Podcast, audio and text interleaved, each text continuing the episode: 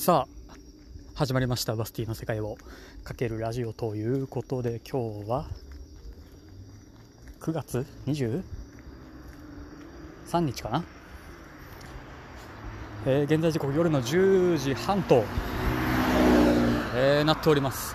あのですね今テネットを見て帰ってきてまあこんな時間になってえー、まあ、頭の整理をしようと思って、まあ、見終わってすぐ、えー、コメダに入って白のワールとコーヒーを飲んで、えー、まあ、帰ってきまして見事にマイクをあ持ってこなかったなと、まあ、こんな時間になるとはね、まあ、なのでいつもとちょっと声質音質が、え違うかもしれませんが、え今多分家に帰ってまたマイクを取ってすぐに出るっていう気力は多分無理なので今こうして上の大使駅から、え家までの間で話せるだけ話そうかなと、まあ、いかんせんちょっとスマホのね充電があと22%しかないので、え家に着くのが先かスマホの充電がなくなるのが先か、え自分の言いたいことが、え言い終わるのが先かさあそ,、まあ、そんないったそういった、えー、具合になっておりますがまあそうテネットクリストファー・ノーラン新作話題のテネットをようやくまあ今見てきまして別に iMAX とかじゃなく普通に普通に見てきましたんで。えー、まあ言われていた通り、えー、難解すぎる難しすぎる。あれは確かに2回目を見た方が2回目の方が楽しいでしょうね。まあ大まかな内容をざっと言っちゃうのでそうこの回はネタバレ回です。ネタバレです。見てる人見たことがある人推奨と。で、えー、まあ大まかな内容をざっと説明するとまあ時間逆行だなんだと。まあ多分、えー、何から話したらいいんだこういうのは。えー、っと。まあ一つの見方としてキャットの夫への復讐劇、えー、もしくは、まあ、未来人との戦争。まあこのまあ未来人のとの戦争でしょうねこれはきっとね。わざわざ未来人が、えー、送ってきた。時間を逆行する弾。弾だけじゃないか。物もか。を使って、えー、まああのおっちゃんが自分の死と。末期の膵臓がんを患ってるあのおっちゃんの死と。セイター？とかですよね確かね。そう、まあ、あの人の死と。同時に世界が滅亡するように。その逆光の力を使って。そのための最後の一つのピースがあのプルトニウムの番号。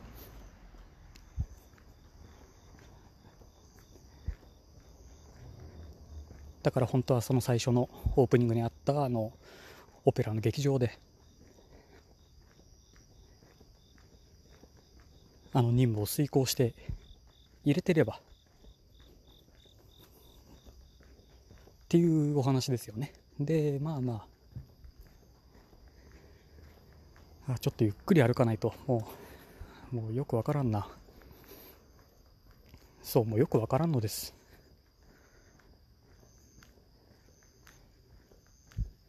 まああとねあの主人公が主人公って言ってくんないといや主人公はニックじゃねってなる。全ての真ん中にニックがね常にいるんで彼だけがきっと時間を逆行するのも普通に全全てを知ってるのもニックのみと。そうだからあの主人公が主人公って要所要所で念押しをするのはきっとそのため。じゃないと多分ねもう本当に訳が分かんなくなるんで。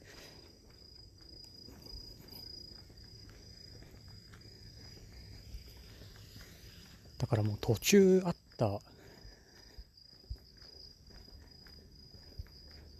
俺は主人公なのかっていう問いもセリフ通りなのかなっていうのもね一つ。まあいろいろ見てるとなかなか台本を渡してくれなかったりいまだに本人もいまいち全ての内容を理解していなかったりと。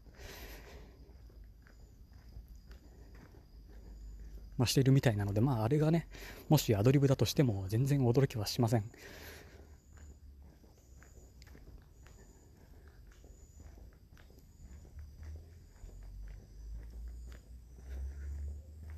まあ、あとは何だろうな。あのね、途中までは普通に、あの、超すごい SF の映画だってなるんです。今自分がどこにいるかが分からなくなるまでは。その映像が、えー、逆逆行してる側なのか、えー、巡航してる側なのか。が分からなくなるあのあのキャットと2人で捕まって赤色の部屋と青色の部屋に別々に通されて弾の痕跡を見つけてあ逆行するやつやと思って見てた時までがきっと一番一番分かりやすいぐらい。あそこから時間逆行装置の回転扉が出てきてからもう全てがぐっちゃぐちゃ。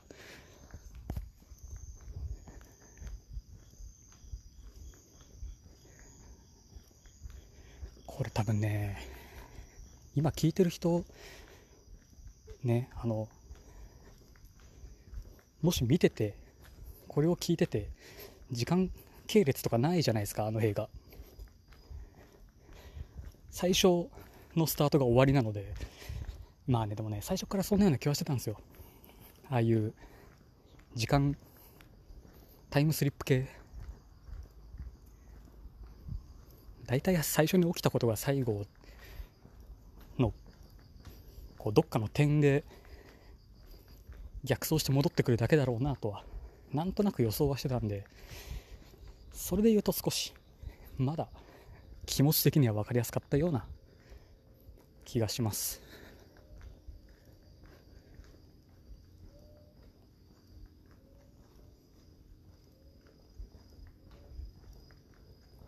まあ。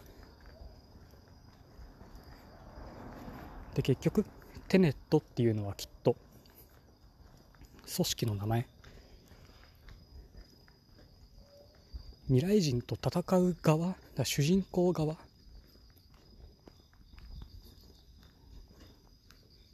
の組織の名前がテネットで。相手は未来人で。最後のクライマックスで戦っていた相手はきっと全員未来人。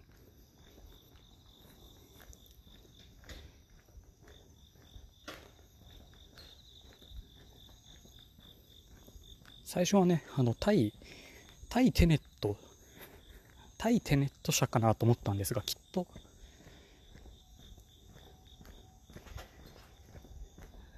テネットはこっち側で、で、テネットのボスがあの主人公で、未来のね、未来の主人公で、だから現在の主人公は全くそれを知らずに、流れのままあなってで一部始終を知ってるニックが最後の最後で死んで死んでたところを逆光で生き返って鍵開けて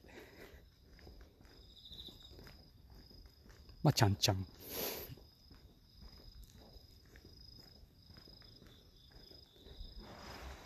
あれがいまいち分かんなかったんですよね。あの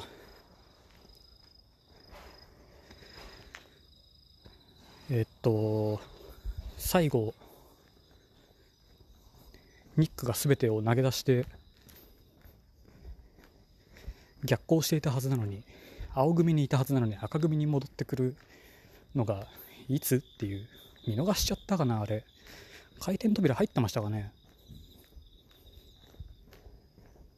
すごいあの青組の青組の上司の人にすげえ名前を叫ばれてんなと思ってたんですがあんだけ時間に振り回されるともう結局青がどっちなんだっけなって一回思い出すと終わりですね。あもう考えちゃダメですあれはきっと。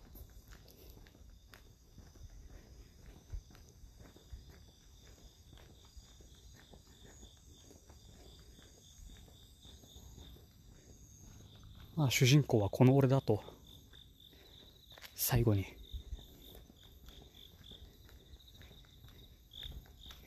言ったおかげでまああのおかげで全て丸く収まったんでしょう。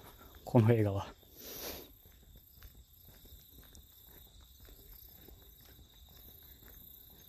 丸く収まったように見えてあれか。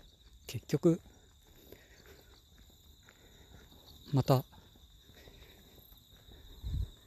未来では同じことが起きてまた過去を助けに行かなきゃいけないですからね。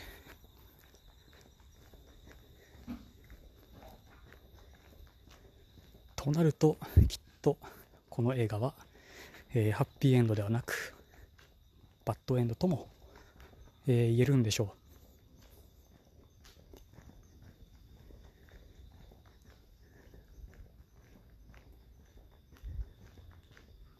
まあこう要所要所にねたくさんたくさん伏線が、えー、あって何にも誰も最初は説明してくれないままに時間の逆行すげーってなるように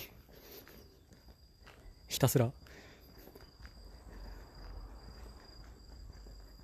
巻き戻しの格闘を見せ見させられと思いきやそれがえー、っと、どっちだ？未来の自分になるのか？過去の自分か。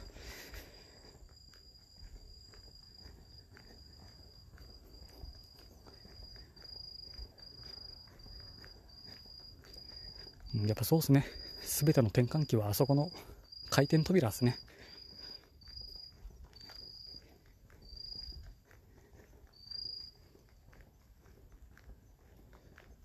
あ、とあの CIA の毒薬？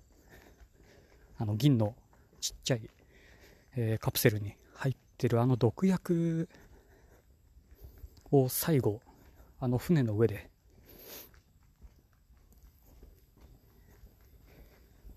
ね、自分が死ぬために。あのおっちゃんが死ぬために、えー、持ってましたが随分序盤であれを飲んでも死ななかった主人公を見るともしあのままキャットに撃たれることなく飲んで死んでいたとしても死ねずに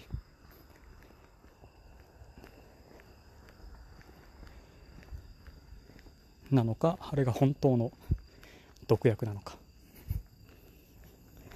んな説明もなく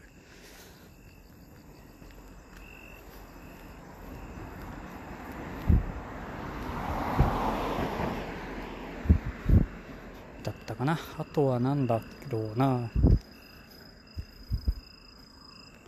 ああとあれだ、えー、冷静に映画全体を通して音声てか BGM 音楽。BGM だろうな。うわえすごい。あれはすごい。あの、なんつったらいいんですかね、高音の音の連続。その速さと音量だけで、あの緊迫感とここはちゃんとなんだ覚えておくんだよっていう場所をねしっかりしっかりと、えー、示されていたような気もするので、まあ、2回目もし見に行くのであればちょっとそことのその時にちょっと頭を回して覚えておくとまあ少しは見やすいかなと。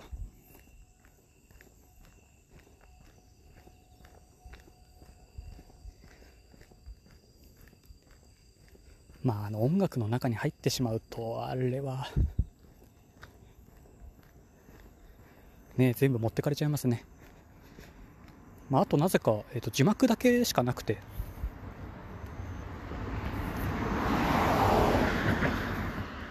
ねえー、ダンケルクとかは字幕だけで全然、えー、いいと思うんです。ほとんど喋らないし映像で全てを語っちゃう映画なんであれは。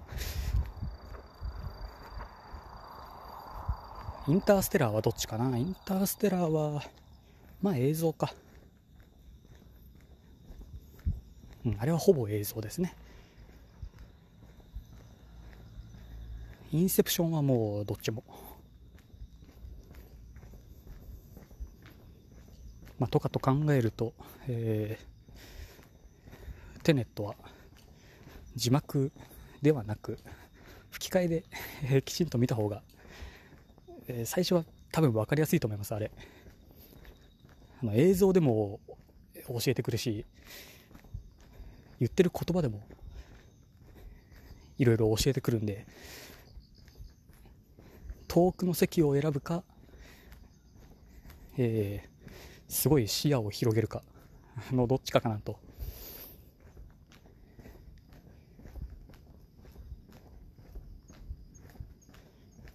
まあ、ちゃんとあの少しでも英語がね聞き取れて、まあ、理解ができるのであればあのあれはきっと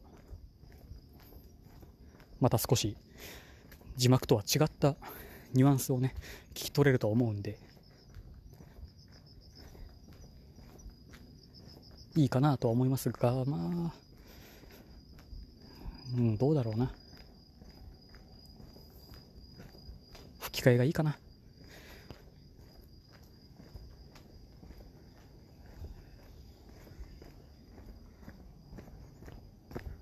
と思います。まあ、こんなところでしょうか。一旦、一旦とかつってもう18分話してますけど、下手したら過去最長？なわけないですね。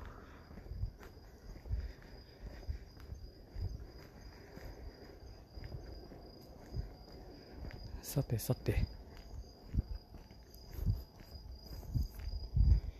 えー、どっから帰ろうかな。えー、スマホの充電18%。えー、とっくにお家までは家はついてて、あの、なんか、近所をぐるぐるぐるぐるしてます。この時間になるとさすがに人もいないし、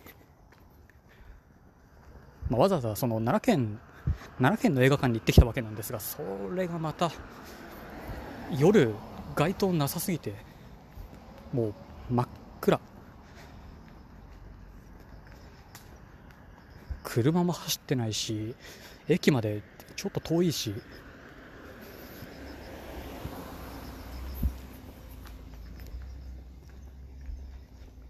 もうそこで、ね、取ってしまおうかなとも思ったんですが、一応、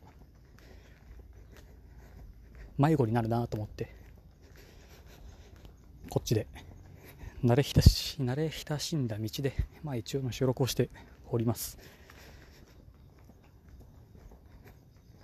さて、テネットは2回目見に行こうかな。今度は iMAX で。